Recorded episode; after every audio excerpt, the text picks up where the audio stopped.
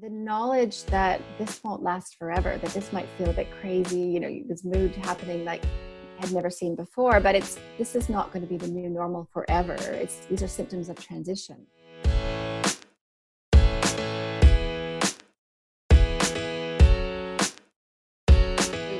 Start with progesterone and nutritional detoxification with nutritional. And i'd love to know what your protocol is for the for a woman coming in in 40s now with that hypersensitive uterus causing problems. And and with that ovarian cyst right? So often the ovarian cyst which leads also the hormone fluctuations to the breast cyst tender breast yeah. you know and the mood disturbances we talked about i would love to know your approach. Okay.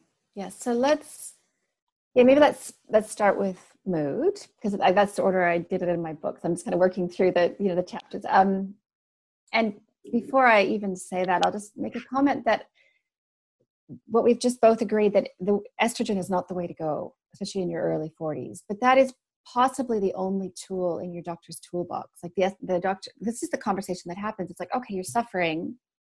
You're a bit young to have hormone replacement, and by that they mean estrogen. But we can try it, and you know they give something that uh, you know I think is just never going to work very well because often women have more estrogen than they did before anyway. So this is where these alternatives that we're talking about today are just so needed.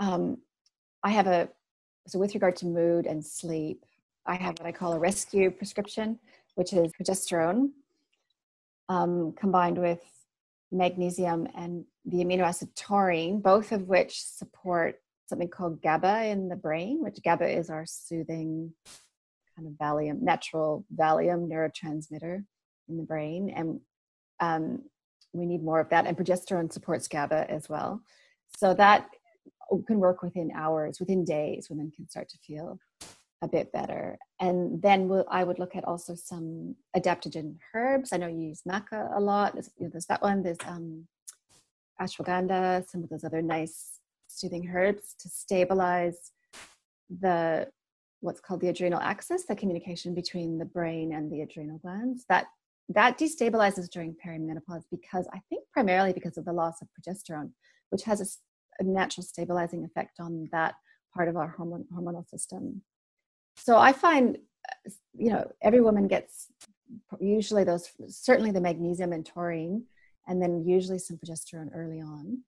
Um, and then I might, you know, start to look at other factors like, of course, self care, you know, making maybe cutting back on work a little bit and a meditation practice. And also the the knowledge that this won't last forever that this might feel a bit crazy you know this mood happening like had never seen before but it's this is not going to be the new normal forever. It's just during the years leading up to period stopping and then things tend to settle down anyways i find a lot of women feel quite empowered by that just knowing that it's these are symptoms of transition.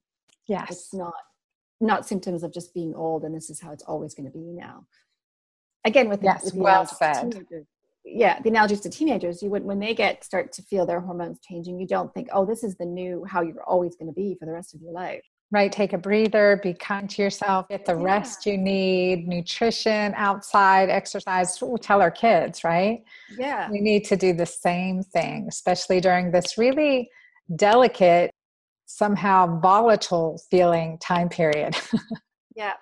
I agree with that recommendation. Magnesium is so huge, Lara. So I'm glad you mentioned that you know, for our listeners too, that so magnesium is so empowering because we know that it's involved in over 200 catalytic reactions in our body and just has so many benefits. And our soil is magnesium deficient, so we're just not getting enough. So, too, it, it is one of the my it's one of my bedtime capsules that I do, and as well as my Epsom salt baths and my magnesium spray and my magnesium capsules. I'm like, I need that magnesium. You know what else magnesium helps with? You mentioned it earlier, but insulin so in our 40s is also when we're all of us, you know, at greater risk of insulin resistance, which is the pre-diabetic condition, which is very important. And actually, if that's part of the picture of what's happening, that this is a good time to try to get on top of that with, um, I would say, cutting sugar from the diet, taking magnesium, you know, eating, being fully nourished with healthy meals, getting some exercise. That stabilizing insulin can also uh, improve mood and help stabilize the female hormonal system as well. There's so much interplay between the different Yes. And as we said, getting regular meals, that means meals without snacking. So let's cut out the snacks because we don't need them. Don't need to eat between meals. And that creates insulin resistance. And we want the opposite. We want insulin sensitivity. So we talk about nourishing our body. Let's just leave out the snacks. Yeah. I agree with that. On the topic of mood, I was going to mention something called histamine intolerance. Do you work with that very much with your clients? It's just come onto my radar lately as something that is commonly, I, I see it commonly kind of flaring up during our 40s. Taurine intolerance? No, histamine. Oh, histamine intolerance. Explain yeah. that. That's interesting. Yeah. So histamine is a, it's a part of the nervous system. It also has a hormonal effect. It also has a neurotransmitter effect in the brain. It's a normal part of the body.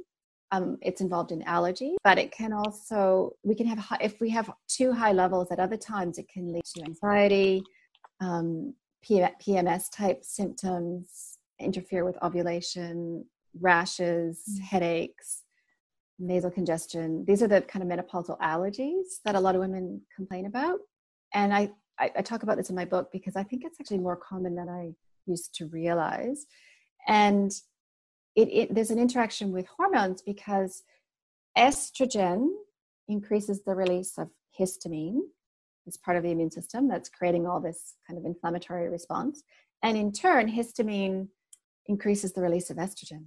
It becomes this feed forward with estrogen. Um, and at the same time, to counterbalance that, progesterone can help to clear histamine from the body. So I think um, the relief of histamine intolerance is one of the other ways that progesterone gives such relief. It's yeah, it's a, a, lot of people are talking about histamine intolerance now as just an aspect, and we can, can we can modify it with food as well. So we can be a good time to remove foods that increase the amount of histamine in the body, which I would be cows, dairy products, and red wine and cheeses, and anything that gives a flushing or a, a headache tendency is probably a histamine food. That is a great point because it's not something we think about, but many women come in complaining of, you know, rashes, skin irritation, itching, and it's all under the surface, so to speak, or or very hidden or dry patches. And that that could be this histamine yeah. sensitivity. So yeah. you've seen improvement with adding progesterone on during this time?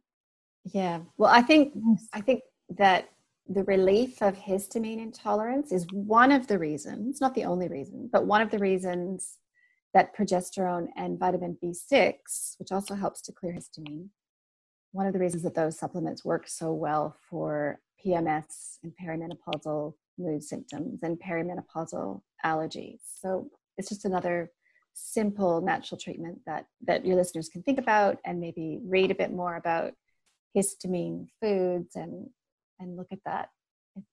Right, because for PMS, so B6, how much do you recommend of B6 in clients with PMS? And called activated B6 or the P5P. yeah, absolutely. Yeah, I so, don't go super high. Yeah, yeah, that's important. So there are different forms of B6 that are available over the counter. And so you want P5P, and that is 100% the ideal form. This way your body is not having to, I would say, rob Peter to pay Paul in that expression, yeah. to uh, metabolize it into its activated form. So give it that way.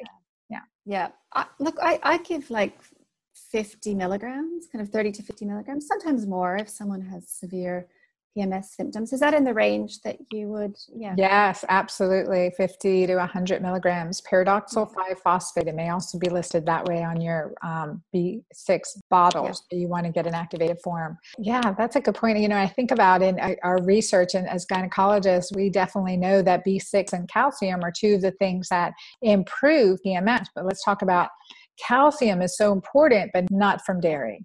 So, um, what are some great sources of calcium you recommend and also supplement with if you do supplement with calcium? I'm big on the dietary sources for sure. Yeah i don't supplement with a lot of calcium. I don't either. so certainly all green vegetables you know nuts and seeds almonds salmon sardines. yes yeah, sardines the fish with bones. And and i do i with my patients in my work i do recommend many times goat or sheep dairy because it does not have does not seem to produce the same inflammatory histamine reaction as normal cow's dairy. So interesting to see if you observe the same with your patients. It's and it's so easy to obtain now. Some nice goat cheeses and um, sheep yogurt.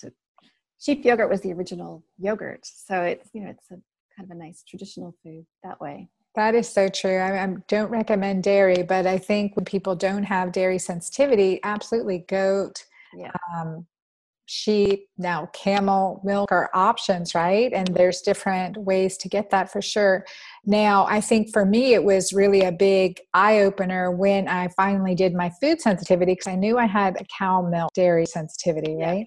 So when I did my food sensitivity testing and it showed me, you know, goat, sheep, everything oh, sensitive. So, but then again, I was probably in a more highly reactive time. So my body was reacting to everything. So I, every once in a while, I try it again. I'm still not able to. I will get a, a, side effect. And some of that side effect is that histamine reaction that you talked about. Mm. So, it, which is fascinating. Yeah. Yeah. It's important. I think I wouldn't be surprised if histamine intolerance plays a role in ovarian cysts as well. This is just pure speculation, but it's involved, histamine's involved in ovulation signaling and I would love to see a scientist kind of dive into that and look at that a bit more. I don't, you know, at, at this stage, I don't have any evidence for that, but I uh, that when it when someone has recurrent ovarian cysts, I would look at ways to reduce inflammation. Well, I think that's fascinating too, and I think ovarian cyst, I think iodine as well. Yes. Right, just boosting up the iodine. So I wonder if histamine is reacting with, at the iodine receptor sites. I'd be curious about that. Yeah. I'm not sure. Certainly, iodine helps to stabilize the estrogen, the estrogen receptor. And yeah, you and I are on the same page about iodine. It's great. It can be great for women's health and breast cysts as well, painful breasts. Yes. The caution around that would be for your listeners is just to be careful with their thyroid. Be careful with the dose and be careful with their thyroid.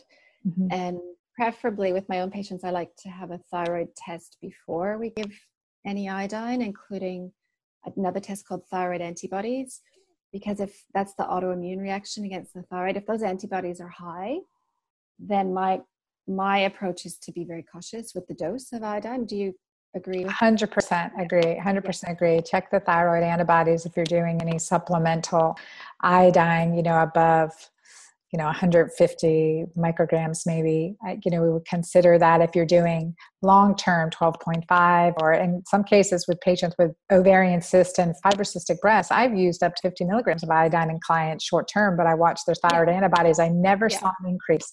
Never ever ever saw an increase. But it was that you know i'm going to load you up and let's get rid of these so we don't have to operate. And lo and behold that worked. Yeah. So yeah in that setting you're done under your supervision like yes. that would be great. But I, it worries me if if women are out there taking 50 milligrams on their own and i don't recommend it. not realizing what they're doing because you can buy those really high dose iodine online. Right. And you and there seems to be no distinction between the ones that have 150 micrograms and the one that have 50,000 micrograms. So that right. there's a big difference. You really need to read the label of an iodine supplement. Yep yeah. yep Thank you for watching this video. Be sure to subscribe to my YouTube channel here and get those notifications and comment below. Let me know your thoughts, what you loved, and what your action step is.